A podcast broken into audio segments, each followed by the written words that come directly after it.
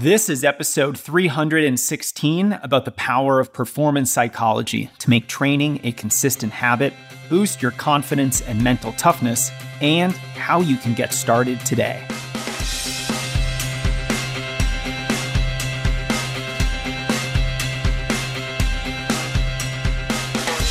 Welcome to the Strength Running Podcast. I'm your host, Coach Jason Fitzgerald, and the goal of this show, strengthrunning.com, and our YouTube channel is to help you better understand the process of improvement. Because when you recognize knowledge as a competitive advantage, you'll be a much better runner. If you're new here, welcome. I'm the head coach of Strength Running, formerly a 239 marathoner and a monthly columnist for Trail Runner magazine. On this podcast, I share my insights on the sport and speak with the world's smartest subject matter experts to help you improve. I'm happy to connect anytime, so feel free to email me or you can send me a message on Instagram or YouTube. Now, I want to thank our partners who support the show. They're offering you some great discounts to take your health and performance to the next level. First is our newest sponsor, Lagoon. They make the most comfortable pillow I've ever tried. And since I know that sleep is the number one recovery tool that we have at our disposal as runners, I'm taking it a lot more seriously. I took their sleep quiz. It's only two minutes, and you can take yours at lagoonsleep.com slash strengthrunning and I was paired with their Fox pillow that I'm loving. Last week, I actually laid down in bed and I started sleeping on my other non Lagoon pillow. I was tossing and turning, and I just quickly realized that I'm way more comfortable now that I'm using the Fox pillow. It makes a big difference. Since you can add or remove the fill to get your alignment just right, it's a great way to optimize the most important way you can become a better runner that isn't training your sleep. Take your rest and recovery to the next level with Lagoon and get 15% off your purchase with code STRENGTHRUNNING. Just go to lagoonsleep.com slash strengthrunning. Next is Element, a delicious sugar-free, high-sodium electrolyte mix.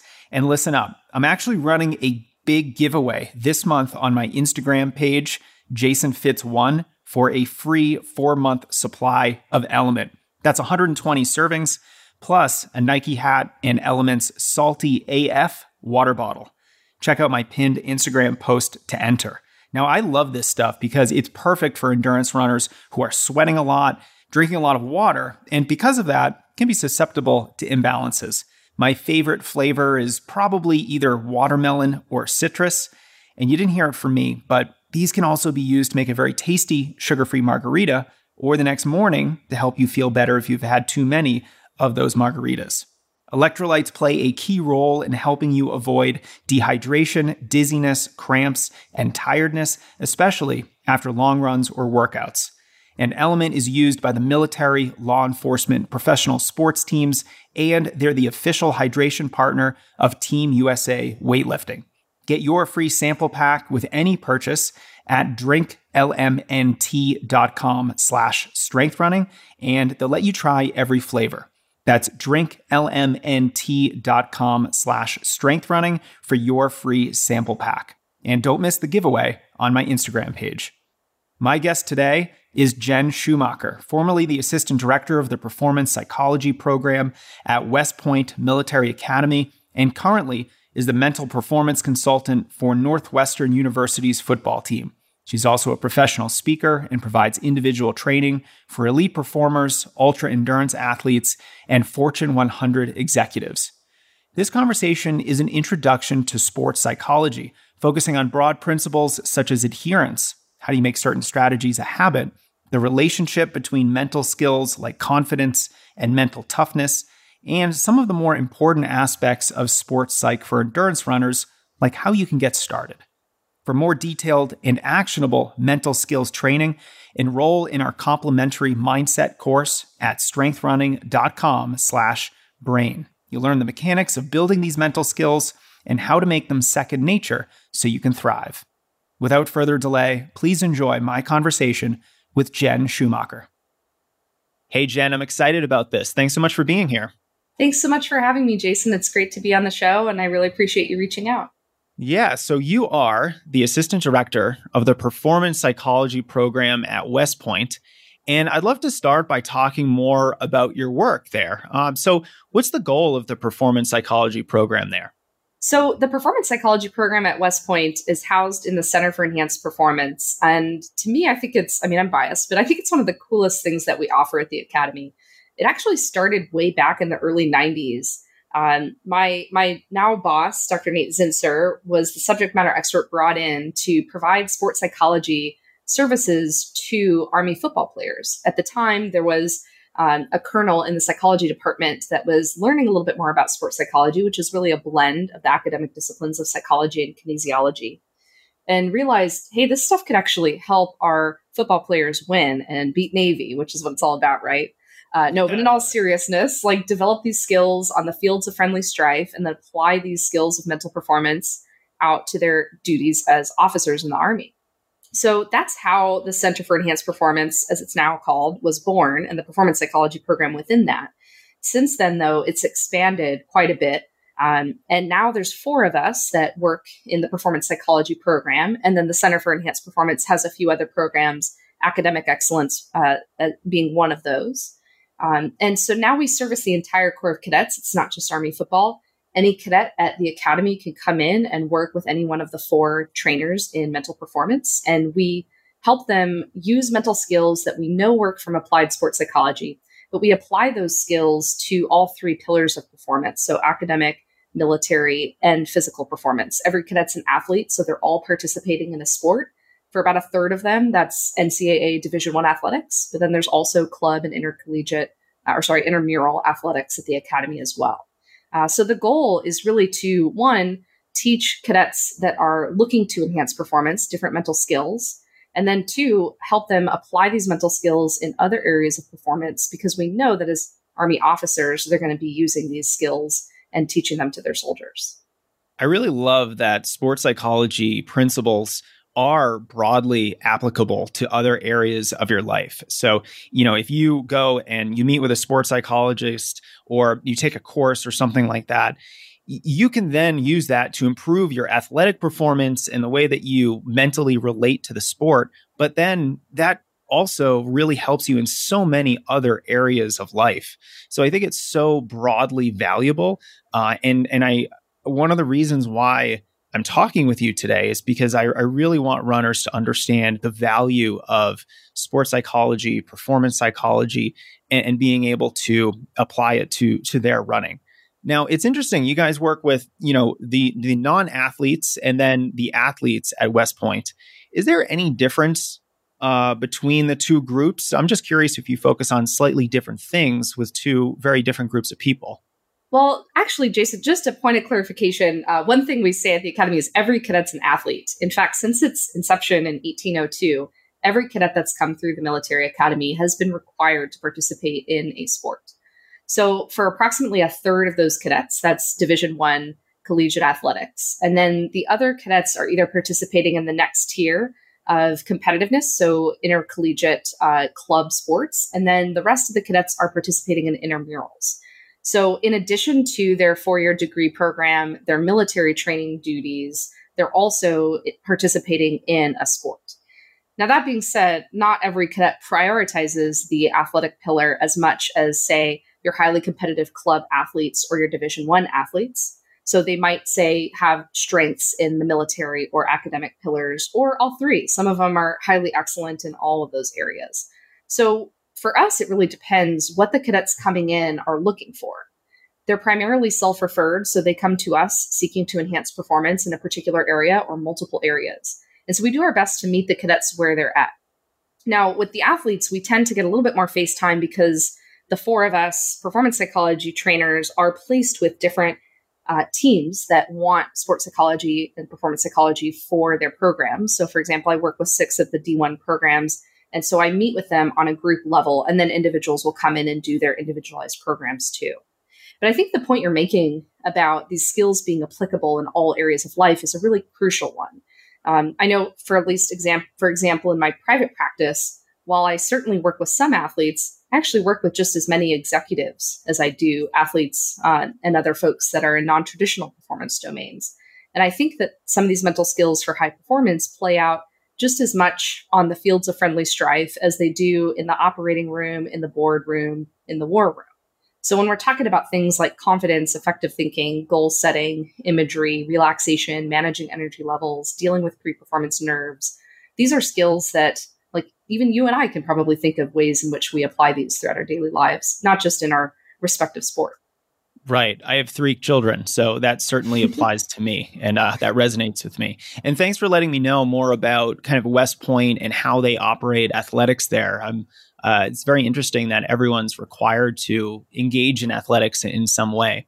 Now, we're talking to endurance runners today, and I think our sport is very much has a strong mental component, partly because it does require us to be alone with our thoughts for extended periods of time, but also because we have to push ourselves to a maximum effort during any kind of race that we're running. Uh, but we don't necessarily work on our mental fitness as much as I think we could or we should. How would you recommend, uh, you know, your adult runner introduce themselves to some of these performance psychology principles that are so valuable to getting as much out of your athletic pursuits as possible, but also that have that broad uh, application to the rest of your life? I think that's a great point. It's tough to get started. And I hear your point about in endurance sports. I mean, this is definitely true in the world of endurance and marathon swimming as well as ultra running, it sounds like, and running. Um, it's definitely a neglected part of our performance, especially as working adults who have careers and families and other obligations. And it's hard to pay attention to this thing that's not, you know, visible, it's not front of mind. Um, and, and we don't really see it play out, although we know that it makes a difference. In fact, a mentor and, and a colleague of mine that works uh, worked with athletes at Mizzou uh, used to say that really all sport and performance psychology is is think and write in sport. Uh, and to me, what that indicates is whether you work on the mental game or not, there is a mental game. So even if we're not working on it, our thoughts, our emotions, our experiences will impact our performance. And if we're not careful in cultivating that response, then sometimes those things undermine our performance and we get in our own way. A question I often ask athletes or performers that I work with is how often do you beat yourself? And what I mean by beat yourself is when you show up to the start of the line, right? When you're lining up for the race start, have you already taken yourself out mentally? Maybe you're running over excuses in your mind of things that you didn't do in your training, miles that you didn't log, the, the night's sleep that didn't go well the night before, or the breakfast that didn't go as planned, the struggles you've been having with managing, you know, remote learning and other things at home, or or something else. Perhaps it's looking to other runners and looking at how they look fitter than you or how you're not so confident in your abilities. We sometimes take ourselves out and beat ourselves before the race even begins. So I think it starts with that baseline level of awareness that the things we say to ourselves, the thoughts, emotions, and experiences we have have an impact on performance. And once we develop that self awareness, then it's about starting to educate and learn. Uh, to me, there's some really awesome podcasts, books, and articles that can help folks just kind of get their toes wet and start, you know, testing the waters in terms of mental performance. Um, a few of my favorites that I often recommend and are and I'm constantly loaning out of my personal library in the office when we're in person, of course, uh, are books like Heads Up Baseball. I know it says baseball in the title, but it's really about mental skills of sport and life in general. That was written by my mentor, Ken Ravizza. Um, I absolutely love Carol Dweck's book Mindset, Cindra Campa, Kamphoff's book Beyond Grit, uh, The Inner Game of Tennis. Uh, and then if you're more of a you know a commuter and you know that you're going to listen to things rather than spend time reading, I really like um, you know the, the, author of Beyond Grit, Cindra Kamphoff, also has this podcast called the High Performance Mindset Podcast. Uh, Justin Sua and Mike Gervais also have really awesome podcasts that talk about sports psychology principles, how they apply to elite performers, um, and and ways that we can use those in our own daily performances because we're all performing regardless of whether it's running uh, as a cadet student athlete uh, or an executive right? We're all engaging in performances day in day out. So taking care of that piece of our development makes sense. Yeah, I love that. And and the point that you brought up that I want to reiterate, I think it's so excellent is the fact that you know you are practicing a mental game whether or not you're actively working on it or not and and I think every runner intuitively understands this because you know we have all lined up on the start of a race and said to ourselves I don't think this is going to go well and and then mm-hmm. listed you know a million reasons why you know we might fail Or the other classic example is in the middle of a race, you know, all those negative thoughts that come into our head and our relationship with our self talk. You know, there's so many different ways that this manifests, but, you know, we can think about our mental game as something that we're just going to let happen. Or I, I think it's helpful to frame it as something that if we work on it, it's just going to work better for us on race day or when we're doing a long run or a workout. Absolutely. Great points, Jason. I couldn't agree more. Now, when runners are, or really any athlete is, is starting their journey with sports psychology and you know getting started with things. Are there any common mistakes that you see athletes make when they try to start applying it to their training?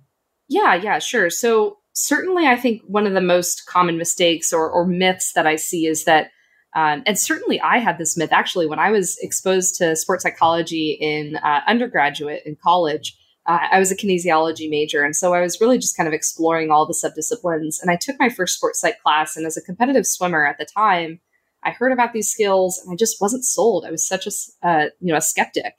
And in my mind, I was like, well, Jen, just swim faster, try harder, right? Isn't it more just a physical thing, right? It's you against the clock.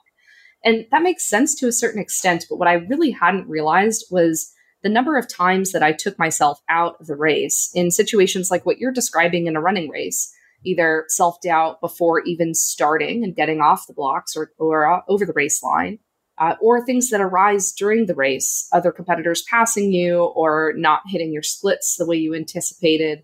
Just other, you know, experiences of self doubt and ineffective self talk where we do take ourselves out. So once I kind of applied it a little bit more to my personal swimming and coaching, I was coaching at the time, I started seeing what a massive impact this was having. So to me, that's mistake number one is not recognizing the impact that the mental game has on our performance. And like you said, whether we're working on it or not, it's going to have an impact.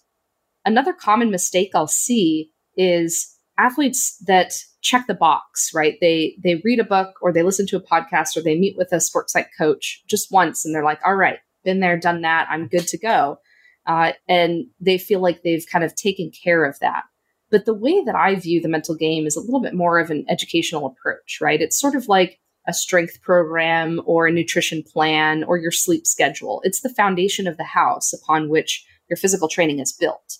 It's a wellness component. So if you're only doing it just on occasion, let's say you're only using imagery skills the night before the race, but you're not doing it at all in training, or you're only working uh, breathing strategy to reduce pre-performance nerves right before the start of a race, but you're not doing it practicing that skill in training. Um, or you're only working on your self-talk as you walk into the boardroom for a big client meeting, but you're not practicing that on a day-to-day basis at work, then those aren't going to be well-refined skills, right? The equivalent would be deciding that I'm preparing for this race, I'm, I'm working up towards a half marathon, I've got my, you know, four or five month training program. And I'm also really interested in seeing if I can leverage principles from strength and conditioning to enhance my performance this time around so I can get a little bit more speed and power and muscular endurance. So I think the week before the big race, I'm going to do my first and only strength and conditioning session. And we all know how that would feel and how that would go, right? And it would be ludicrous to think that that would work for us. Yet sometimes that's the way we approach the mental game right? Just a one and done. I'm just going to try it out once.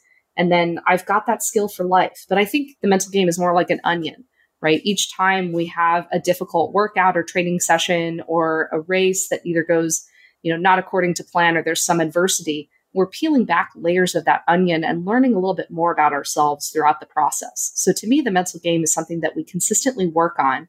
And it works best for us when we're integrating it into training throughout a program.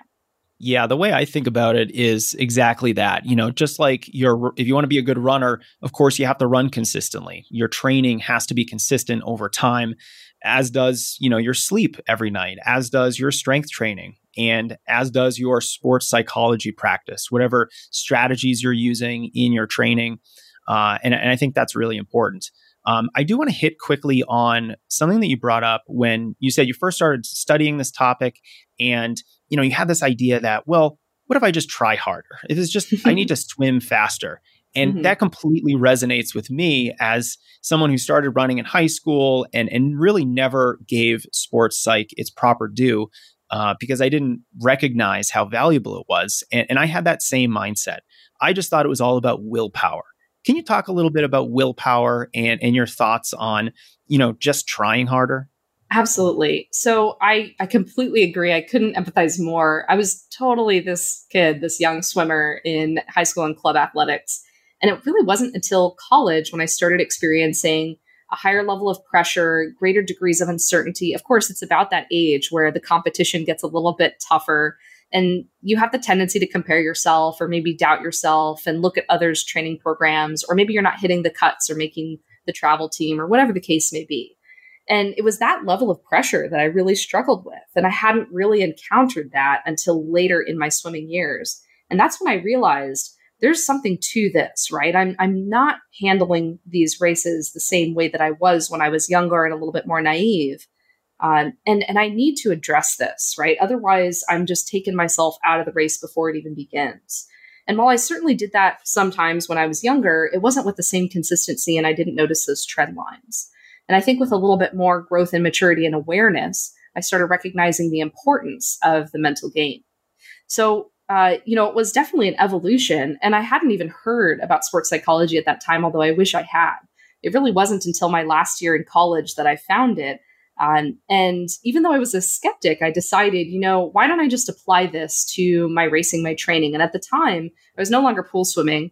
I had had a, a really tough injury and, and, left the sport, but then I returned and rehabbed and got back in, uh, into swimming, but in a different way. I got into ocean racing.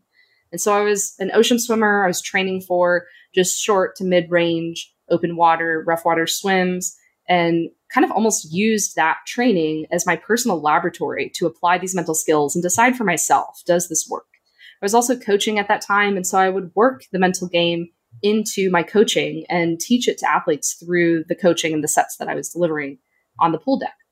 And man, the difference was just, it was so clear. It was night and day, both in my own performance and the performance of the athletes I was privileged to work with and learn from.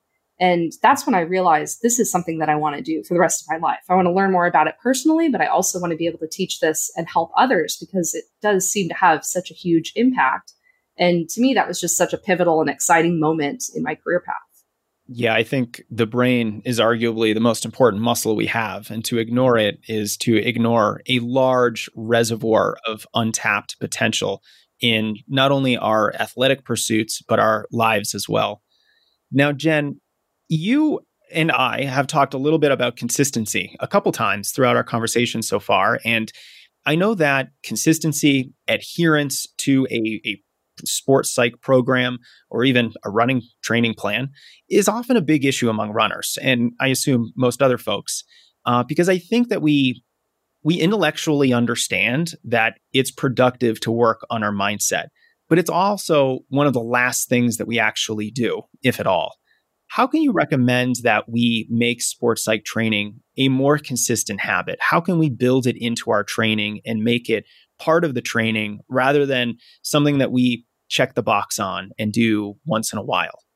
That's a great question, Jason. And, and, the last thing the mental game should be is an entirely different thing that you have to add a layer on to what you're already doing. It should be integrated. And I think it works best when it's integrated into the training we're already doing. But let me back up a little bit because where I usually like to start is reflecting on your last race. So if you're listening now, think back to your last race, the entire training that you did leading up to it, everything that went into it, what was going on for you before the race began on race day, and and think about the outcome and at the end of it how you felt about it. And now being a little bit more removed, reflect back on that entire training block and race day the way I see it is most sports, and, and running is no different, can be broken up into different pillars that go into performance.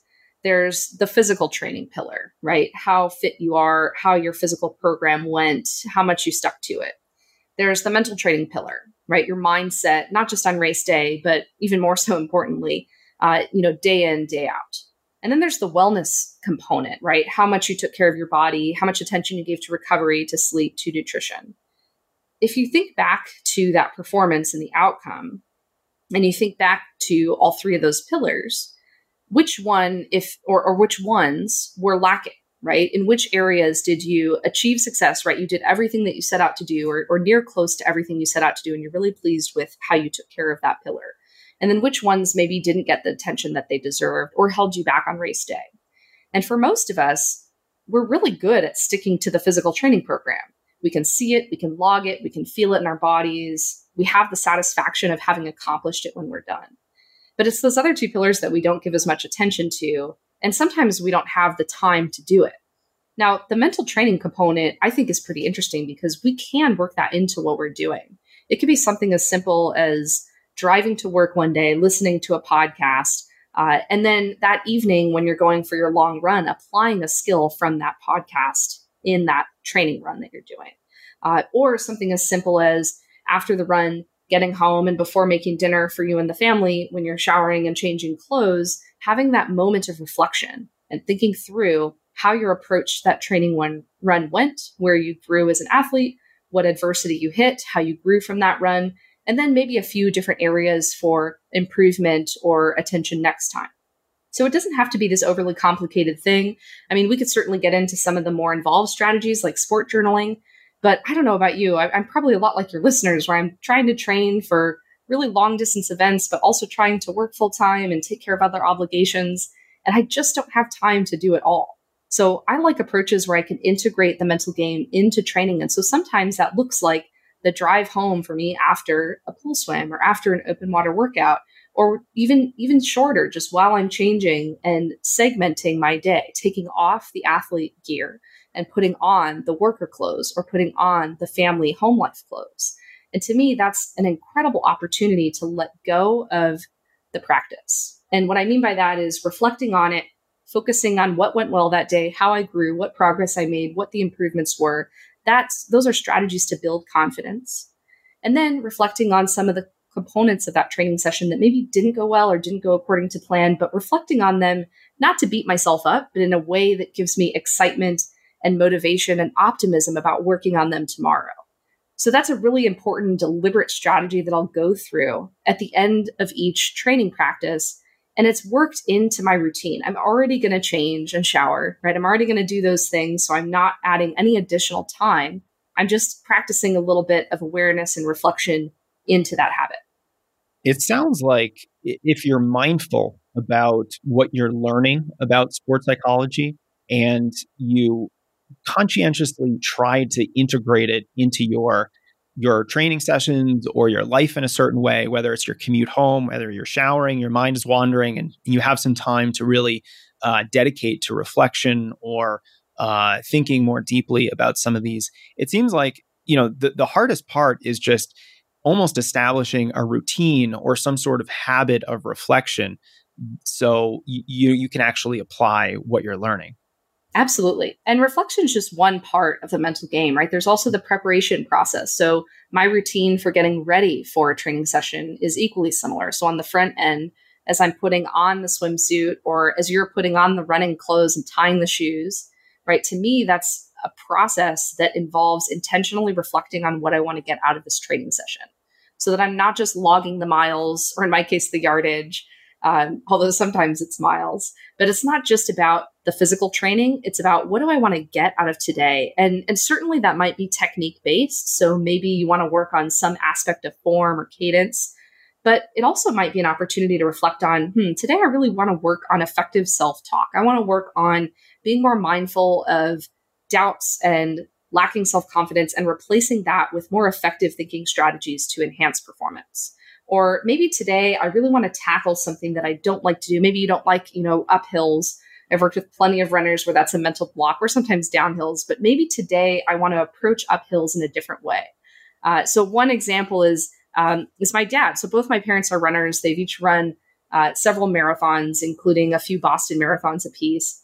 Um, and my dad, well, there's two interesting stories about my dad that I'll share with you today. I hope he doesn't mind. Um, but one is that he doesn't love hills. He says he always feels slow running up hills. And of course, there's like the mechanical, physiological explanation you should be slower going up a hill. Um, but I challenged him one day, suggesting that maybe you're slower going up hills because you know a hill is coming and you believe yourself to be slower going up hills. And there's this thing called self fulfilling prophecy. So maybe you're talking yourself into being slower going up the hill and making it this, you know, drudgery experience rather than looking at it in a way that can help you uh, maybe advance a position or take over another runner. And so he used a strategy I call affirmations or a keyword or belief statement. So he decided every time he hit the base of a hill, he was just going to s- repeat the keyword float. So the term float was meaningful to him because it made him feel lighter on his feet. And he started increasing his cadence.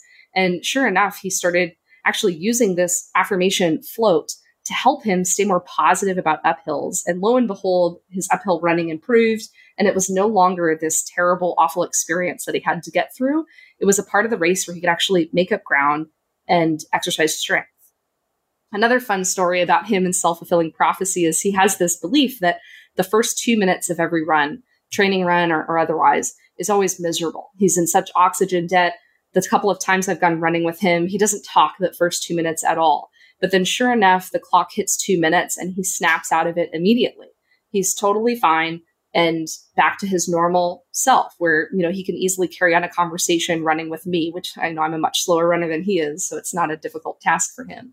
But no matter what the first two minutes he just suffers through he hates it. And i started wondering hmm there's probably some physiological truth to that right? When we first start out on a training run uh, our cardiovascular activation has increased but our respiration hasn't matched that level yet so we're not actually getting enough oxygen to our working muscles it takes a little bit to catch up. We call that oxygen debt. But he also has this really strong belief and potentially a self fulfilling prophecy belief that it takes two minutes for this to happen. So one day, unbeknownst to him, um, I told him that we were at two minutes when we were at like, you know, 145. So not so far, so early that he would notice being an experienced runner. Um, and I said, you know, two minute mark, how you feeling? And he said he was feeling great.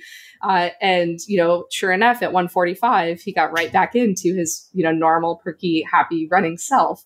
And I just thought it was such an incredible thing. This moment of wow, he he really, you know, I'm sure there's some physiological truth to it, no doubt. But there's also a little bit of the mind game at play here, where he believes the first two minutes are going to suck, therefore the first two minutes suck.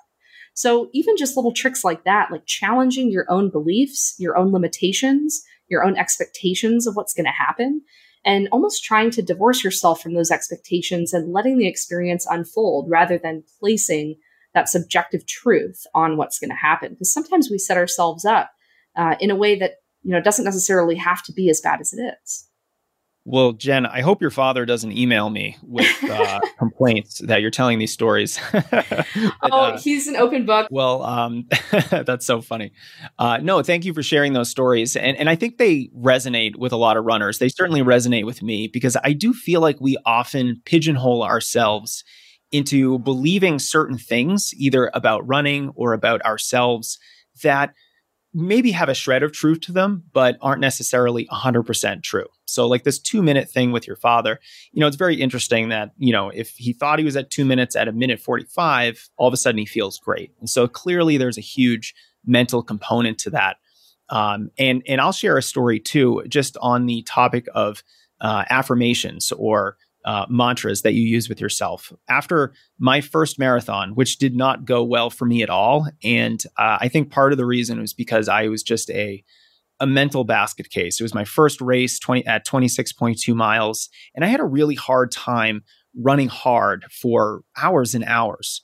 And my second marathon, where I, I really, you know, it was like three years later, I was really hoping for a comeback. This was like my vengeance on the marathon when I had gotten hurt after my first.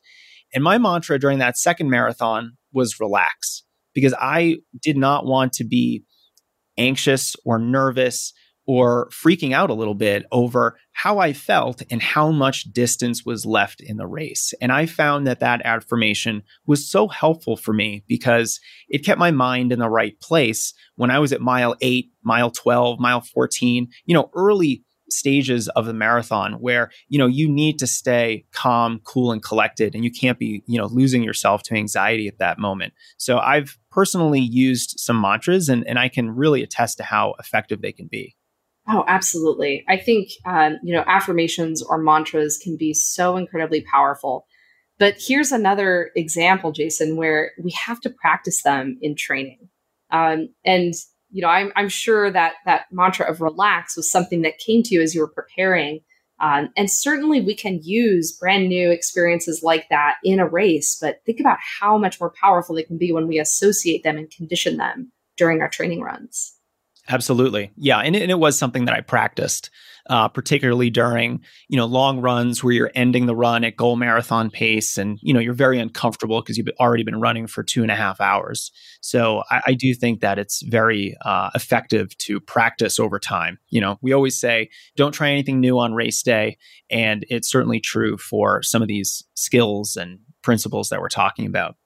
Um, one thing I did want to ask you about, Jen, is uh, something that you brought up near the beginning of the conversation. I didn't have a chance to follow up with you on it, but it was how you can compare yourself to others and how that can be uh, debilitating from a mental perspective. Can you talk a little bit more about the comparison trap and what that does to an athlete?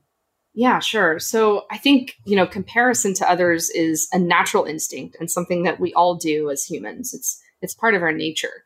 Um, and it comes from a place, I think, in most cases, of wanting to be the best version of ourselves, right? We often look at others that maybe have something we have not yet obtained. And we look to that as a source of, man, that would be really cool if I could achieve that too. But after that, the follow on thought kind of diverges, right? And unfortunately for most of us, it goes into, gosh, why aren't I better? Or why can't I do that? Or why don't I look that fit? Or why is it so much easier for him or her to log those miles? And I think that's where that comparison thought kind of becomes a little bit debilitating and impacts confidence in a negative way. As soon as we start getting into weaponizing the other person in a way that beats us up, we've got to cut it out. We've got to recognize that, hey, I'm only seeing a part of the picture. I don't know what their experiences are actually like. But at the end of the day, I can't control what they do. I can only control me. I can't control what goes around, uh, goes on around me, but I can only contr- control how I choose to respond to it. So one thing we try to help uh, cadets with, and I, I work with a lot of performers on, is if you're going to compare, do it in a healthy way. So if you're looking at someone who's maybe a little bit better than you, which is the ideal model, someone like you, but slightly more advanced on that continuum of novice to expert, right? That's someone that you can look to for ideas and inspiration. And so when we look to others in a comparative way, we want to look for things like, how can I do a little bit about what they're doing and then apply that to me? So if they have some level of success that I want, let me use that and backwards plan from there. That's the blueprint. If they're like me, but a little bit more successful, then I can take some of what they've done and apply it to my life where it makes sense. And I think that's a much more healthy, effective way to compare. And if we can't compare nicely, don't compare at all. And what I mean by that is if we're going to constantly beat ourselves up with the success of others, it's really getting us stuck in a fixed mindset, not a growth mindset. So we want to reorient the conversation back around us, right? What can I do given the context that I find myself in right now? Right, that's really important and I think I think the uh, some of the strategies here about comparing yourself to others in a healthier way is really important because, like you said, we all compare ourselves to other people. It's human nature. We're probably going to have a really hard time stopping that practice. So, uh, understanding some more effective ways of doing so uh, can be really productive for us as runners. Um, I'd love to talk to you a little bit more about, you know, some specific mental skills that a lot of runners want to develop. Some things like, you know, mental toughness is a big one. Confidence, for example but they're clearly related. And I think developing one of these skills helps with building the related skill. When you're working with athletes, do you recommend athletes silo off each skill and work on it individually, or is there a more holistic path to building these skills? Yeah, I'm I'm not sure you can silo these these different mental skills off, Jason. To be honest, I think they're all so interrelated. Uh, you know, if I work on my confidence and I practice affirmations, belief statements, effective self talk, thought stopping, if I'm working the filter at the end of each practice and going through that routine, my confidence will grow. And if my confidence grows, then heck, I'm going to be more mentally tough, meaning the ability to bounce back from adversity. If I believe in myself, which that's what confidence is, right? A sense of certainty in oneself. If I have a higher level of that, then of course I'm going to be able to bounce back from adversity. And similarly, if I work on mental toughness and I show myself that I'm capable of getting back up on my feet after I've gotten kicked down, that's going to help grow confidence. So, yes, these things are absolutely interrelated. And while certainly the approach when I'm working with an individual is to figure out kind of what are their strengths and what are their growth areas, and then we'll tackle those first. Um, you know, doing that inevitably enhances other mental skills. And so we we do take this in a more integrative approach. Um, and I encourage your listeners to as well. Yeah, and I, I think that's very encouraging because, you know, it's not like, you know, if we're looking at five mental skills or something like that, we don't have to work on five mental skills, you know, separately. We can work on some of these broad principles and you'll end up building and developing a lot of these skills at the same time because they're interrelated, because they all relate to each other. And so I, I feel like that is an encouraging thing for runners to learn uh, because it, it takes, it honestly, I think it takes less work. Yeah. And, you know, I hear a lot of people talk about, okay, just get 1% better each day. Uh, and while I think in theory that's a really great point, in practice that's really tough to measure. So one thing I like to do is get down to what is like the actionable, measurable daily goal. So if I am, let's say, working on mental toughness or I am working on self talk, can I end each day reflecting on, say, a daily goal of catching an ineffective thought three times and reframing it?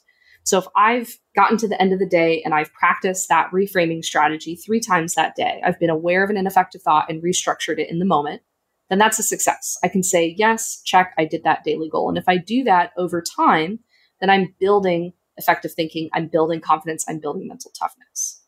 Let's say my goal is being more mindful and attentive. If maybe I can practice one minute of mindfulness each morning, uh, and also put my phone away for family meals and just be with my family, be where my feet are. And when I'm at work, being at work, when I'm training, being training. Um, if I can execute that each and every day, then I'm building those skills of attention control and mindfulness.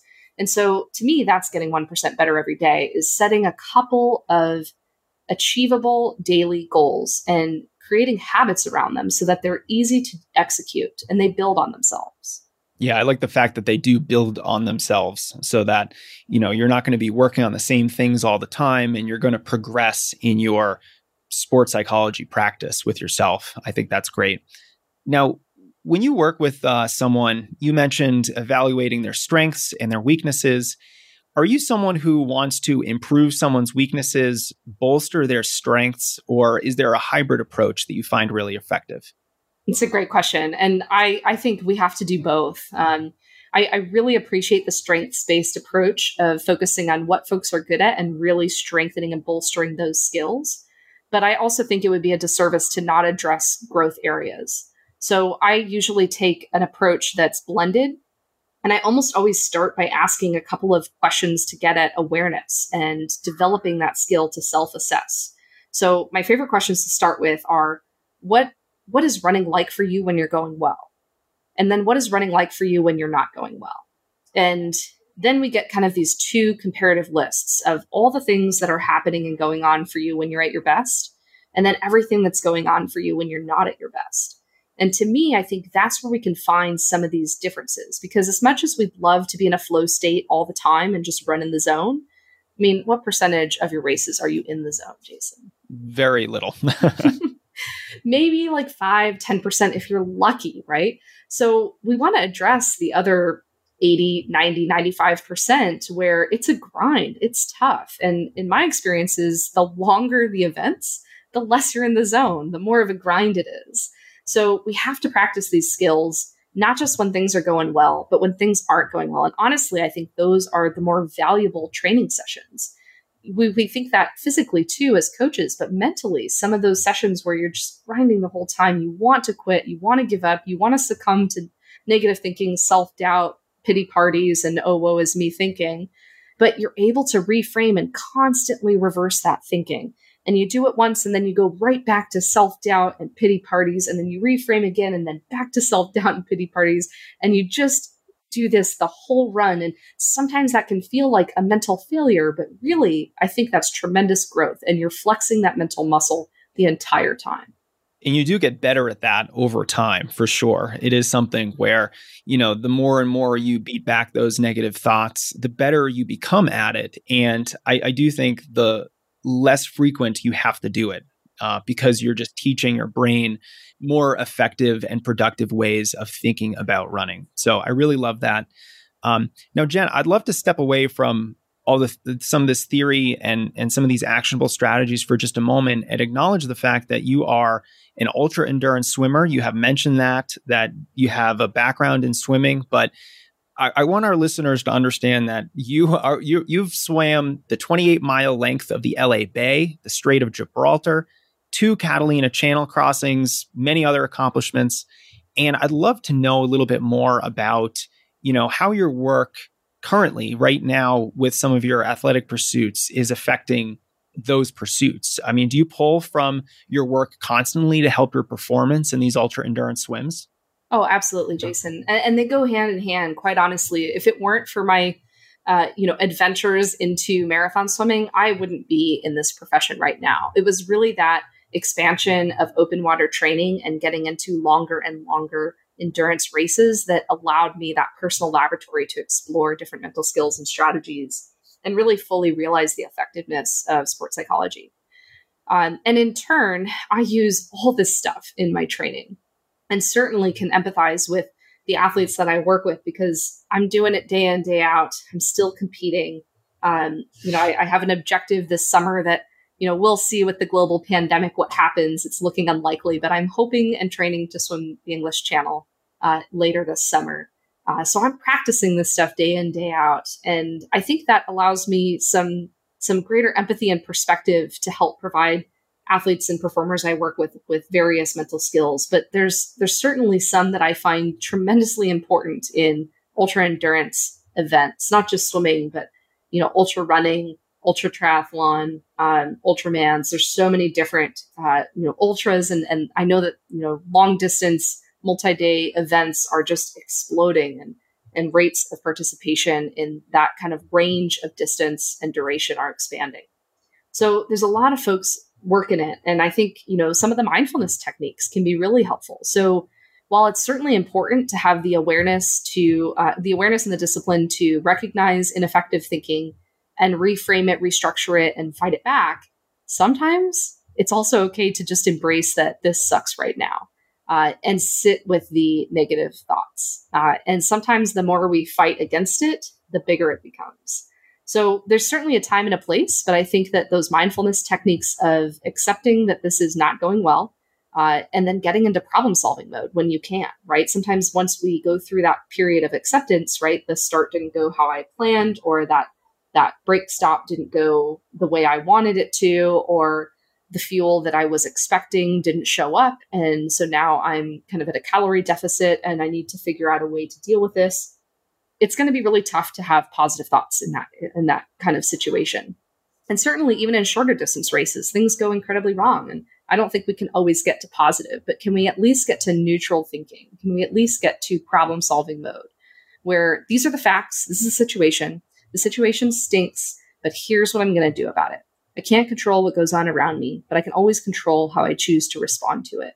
So, personally, for me, and no more of a time has that been relevant than now with the closure of pools uh, and the difficulty of getting out and doing the training that I need to do right now. Uh, and of course, the uncertainty of the event itself. Uh, but those are certainly some things I've been practicing a lot lately. Yeah, I think that's an incredibly valuable approach for runners. And I hope things work out for you this summer, Jen. I think swimming the English Channel is just incredibly exciting.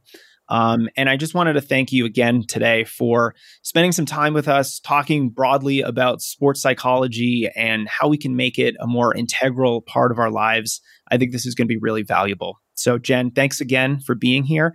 And if folks are interested in uh, following your work, knowing a little bit more about you or what you're up to, I know a lot of your work is behind closed doors, but uh, do you have a home base online where people can touch base with you? Yeah, I do. So I have a website, jenschumacher.com. Uh, Schumacher spelled S C H U M A C H E R, like a true German, right? Uh, so jenschumacher.com is where you can find me. I'm, I'm not super active on social media, but I do have uh, Twitter at Channel Swim Jen and Instagram at Jen Schumacher, and I'm on LinkedIn as well. So um, your listeners are more than welcome to reach out and continue the conversation on any of those platforms.